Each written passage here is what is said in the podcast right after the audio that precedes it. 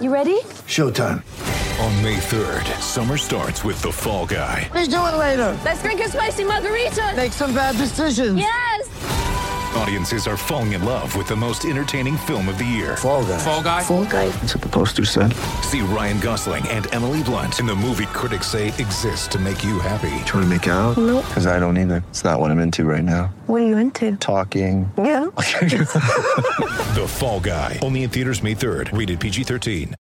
Well, after an embarrassing loss to what has been described as an English development side, the Silver Ferns and Dame Noeline Taurua have major issues to remedy before their next Taini Jamison test tomorrow. The loss in Christchurch on Sunday was both shocking and scary for New Zealand netball, who had been criticising the English for sending a squad not fit for purpose to play the Silver Ferns' best outfit. So after a historically poor World Cup and now a new low at home, netball in this country and our pinnacle team faces a stark reality to overcome. Lisa Alexander is a former Australian player and coach. She's actually the most capped Diamonds coach, leading them to 102 times with a winning percentage of over 80%. That is outstanding. She's been good enough to take our call this morning. Lisa, we're honoured to have you on our show to talk a bit of netball because we're generally a wee bit worried about it. Well, I love talking about netball and I'm very endeared to my Kiwi brothers and sisters. So we want netball getting strong there again, of course. Particularly embarrassing, of course, because our CEO, for better words, perhaps she might have wanted to take them back now, said this is not good, sending it down a team of this nature. I mean, how is this going to be competitive? And they turn around and beat us. So not a good sign. What did you make of that performance, Lisa? Well, it didn't surprise me about the English squad. I know quite a few of the players because I actually had quite a lot to do with them at London Pulse when I was over there as performance director, and I knew the strength of those players, and they were just waiting for their opportunity with the English team. And of course, the English team has a lot of players that have been around for quite a while, played a lot of tests, so it is much harder for them to get that rookie experience. This presented an opportunity to them, and they're the next step up. So they were hungry. They're very well skilled, well drilled. They'd had 8 weeks, I think, of preparation for this series. So, I think really the Silver Ferns probably took them a little bit lightly. Well, they did come back at them in the last quarter. I think that's a fair reflection when they knew that they were in big trouble. But maybe it's just a reflection of where we're at. Now, we sent a side to the World Championships in Cape Town, which, for all intents and purposes, we thought was brilliantly prepared and up to the task. Australia were criticised, of course, because they apparently had left it too long to play their state competition, their championship competition, and it didn't leave time for build-up. How wrong were we all? Well, it's a fine line in terms of preparation, that's for certain. I think what Australia had the advantage was the previous, 2 years that initially that squad had really had a lot of work together at different competitions. So when they did come together, part of the planning was that they weren't going to change much. They were criticised a little bit over here for not putting some players in that were more in form. But, of course, they've had the experience at the international level that other players hadn't. So I think they chose wisely. I was as surprised as anyone about New Zealand not getting in that top three at least. Particularly with the preparation they'd had in the previous couple of years. So I think, the loss of Grace Newicki certainly, stunted the Silver Ferns' chances, although it was surprising really that they didn't get further into the medals. So when you look at the way we're playing, Lisa, can you isolate anything in particular that you notice has changed since perhaps when you coached against Noeline Taurua back in your time? I don't think so. I think everyone else has just improved a lot more at this same stage, and that puts the question on whether New Zealand is doing the right thing in terms of having their competition without many imports or not allowing their players to play over the ditch in Australia. maybe that's not the way forward. And I don't think there's the same fear factor about the team that there was in the past. So, you know, I think there's certainly some opportunities for Netball New Zealand to think about perhaps having more of a mix of opportunities for their athletes to be playing in the world's best competition. So, Lisa, are you suggesting perhaps this on an individual level, or do you think from a team perspective there's opportunities for New Zealand to send franchises to Australia? It could be that. You know, I've certainly thought, and I know the teams over here in Australia would love to have New Zealand back involved in some sort of domestic competition. So I think more of that top-level pressured competition is what's needed.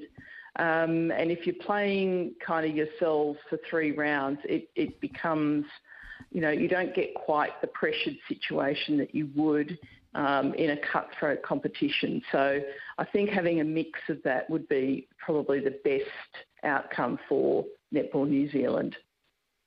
Do you think at this stage, having just witnessed a World Championship, that the international netball model is working well? Look, it's certainly improved. There's no doubt about that. African nations are becoming better and better. The more resourcing that they get, the more opportunities, training, coaching that they get, they're going to just lift their levels, which we're seeing. And they're also travelling around the world to play in different competitions as well. So I think that shows you that, you know, the global game is getting better. It's getting stronger. Certainly the English National League is getting stronger. I was very impressed when I was over there for my year with London Pulse.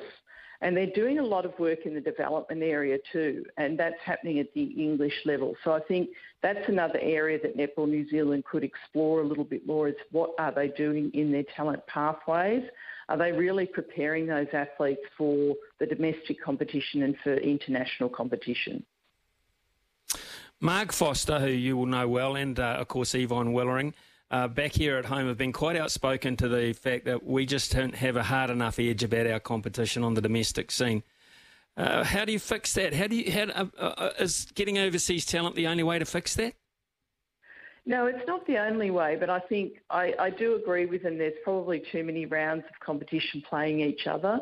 So having, as I said before, that mix of perhaps some level of competition against Australian teams, whether you allow some of your top-level Silver Ferns to go and compete in the world's best competition in Australia, you know, that could be the answer there, to ensure that you do have those pressure field matches, because you can't just have one or two teams dominating the whole time and the rest sort of, you know, floating down the end. You've got to have a really top-level competition that's going to cause that pressure week in, week out.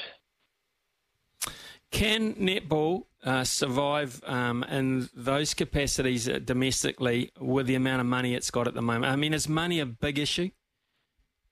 Money's always an issue in sport, and particularly for netball, because we're played primarily by women. And so I think starting to have the competitions that we are in, encouraging men and boys to play netball as well, should strengthen the sport at grassroots level and right through to the very top level. So, you know, the way that we're doing, having the men's teams playing each other before Constellation Cup matches, etc., I think is a great thing for the sport and brings more money and sponsorship to the sport. But I also think we need to understand that other sports operate at losses as well. You know, we don't always have to be absolutely spot on in terms. We may need to expand to ensure and pay our athletes more to keep them in our sport, rather than get them, you know, have them choosing other sports in preference to netball. So we've got the Women's Rugby League competition. There's a little bit of women's rugby. Of course, football's on a high as a result of wonderful performance by the Matildas. Are they the competition areas you're thinking about? And you're talking, what, at secondary school level, at school level there? Oh, absolutely. It's becoming very much a concern for netball in Australia, the amount of competition that we have from other sports. And I assume it will be the same in New Zealand, where, you know, those sports, particularly cricket, as you said, soccer, But we also have AFL women's as well, which is very entrenched in, you know, particularly in my state of Victoria.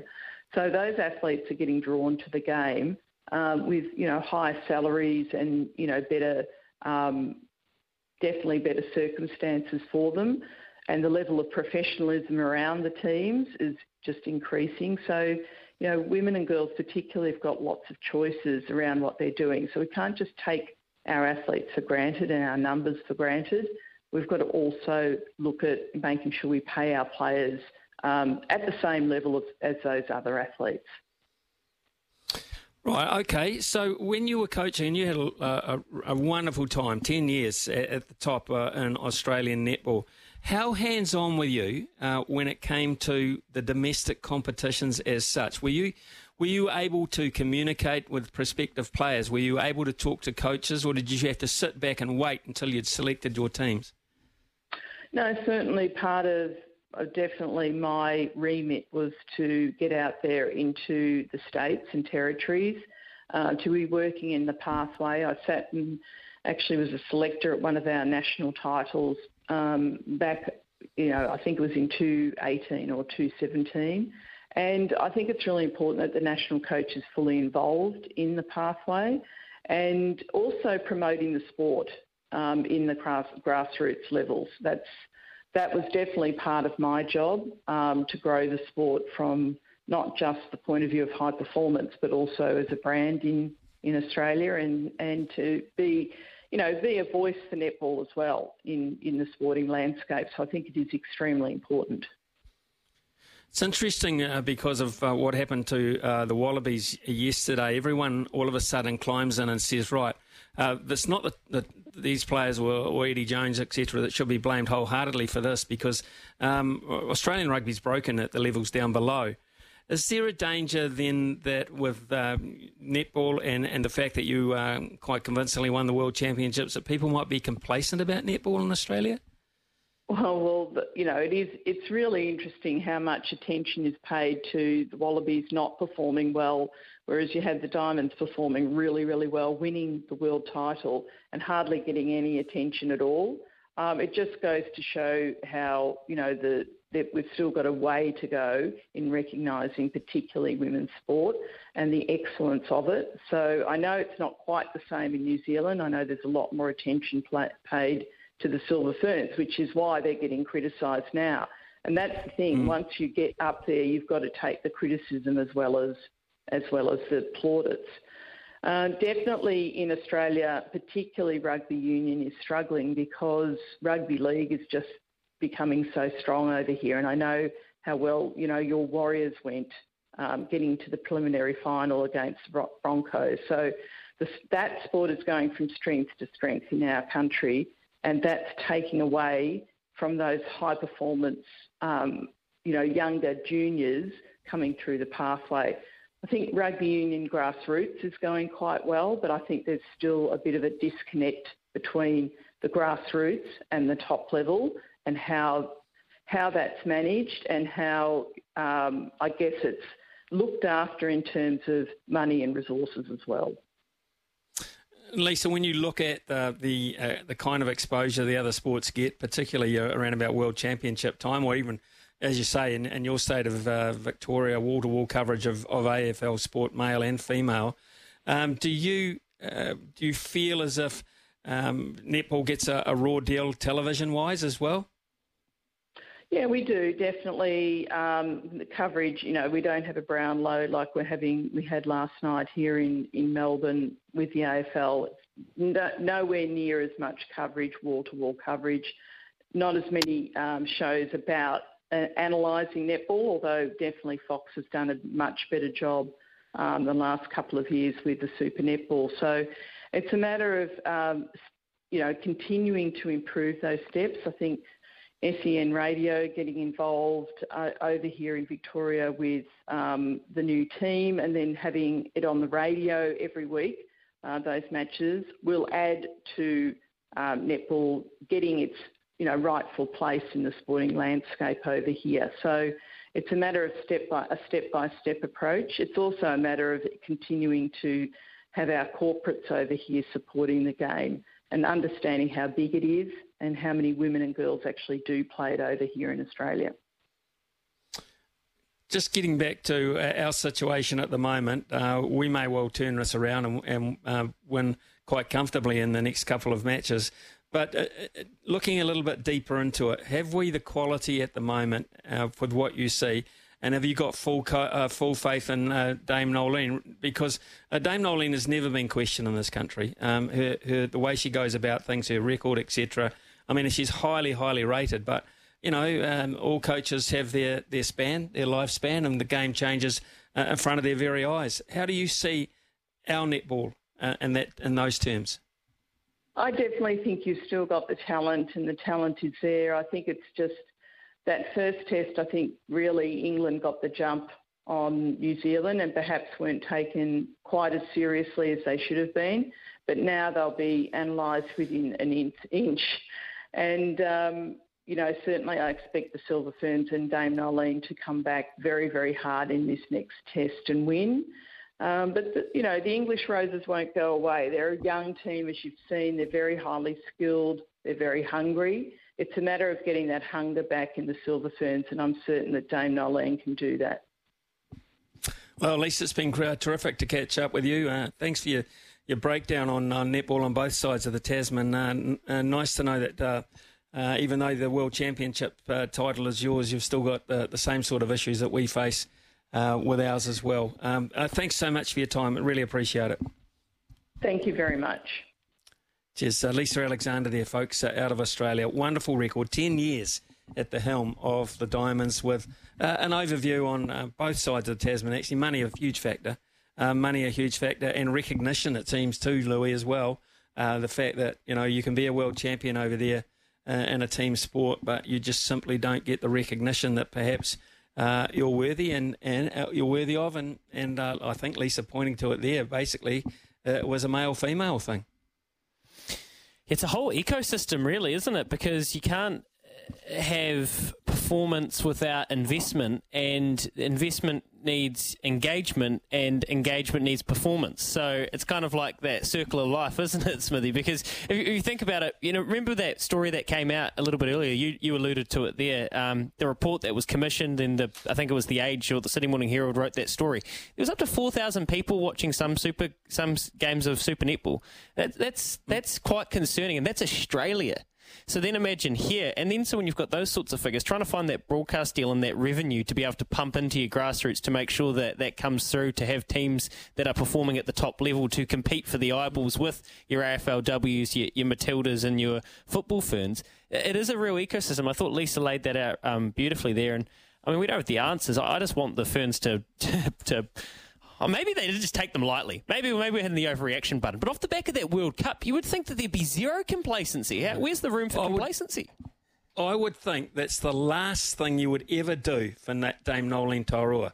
Well, on the evidence of how much she works you, how hard she trains you, the pride she's put in terms of the wearing the uniform as such, I would think that would be the last thing she would allow is complacency. I just don't imagine that. And sure, we came back big and strong. I mean, we overcame quite a big fourth quarter deficit to almost steal that game, and you know, save some blushes. But the fact of the matter is that, you know, I just don't understand why you have, when you finish fourth here, you could have the wherewithal to be complacent about playing anyone. Well, anyone. What does that tell you about the messaging then? I mean. And Lisa said that she's got full faith in Dame Noeline to be able to get that hunger back into the Ferns players, but it's kind of almost like the horse has bolted, that as you point out, where was the complacency? How? I know. I don't know how. I honestly don't know how. When we drew with South Africa, the writing was on the wall there. I think it was Uganda got within 10 or 12 goals of us. I mean, you know, the writing was on the wall at that point. I don't think there was one convincing display in the World Championship, one that you could walk away and say, yes, that's the Silver Ferns, that's the brand of the Silver Ferns. Can I just ask you, Smithy, do you think that there's a case to be made that our netball teams, our domestic competition, need to be privatised? And so Super Rugby in Australia, too many teams. 5, way too many. and they need to, you know, they need to come under the umbrella. Do we need to go the other way? Like, look at the Souths NBL with private investment into these teams, and SEM, what Hutchie's done into this Melbourne team. Do they need a revamp? Do they need a shot in the arm like that? I would be amazed if they haven't looked at it. Absolutely amazed at it. If you then you run the risk of this. You run the risk of making a really exciting competition of maybe 4 to 5 teams by cutting down the number of teams we've got, but then you lessen the pathways as well. Mm-hmm.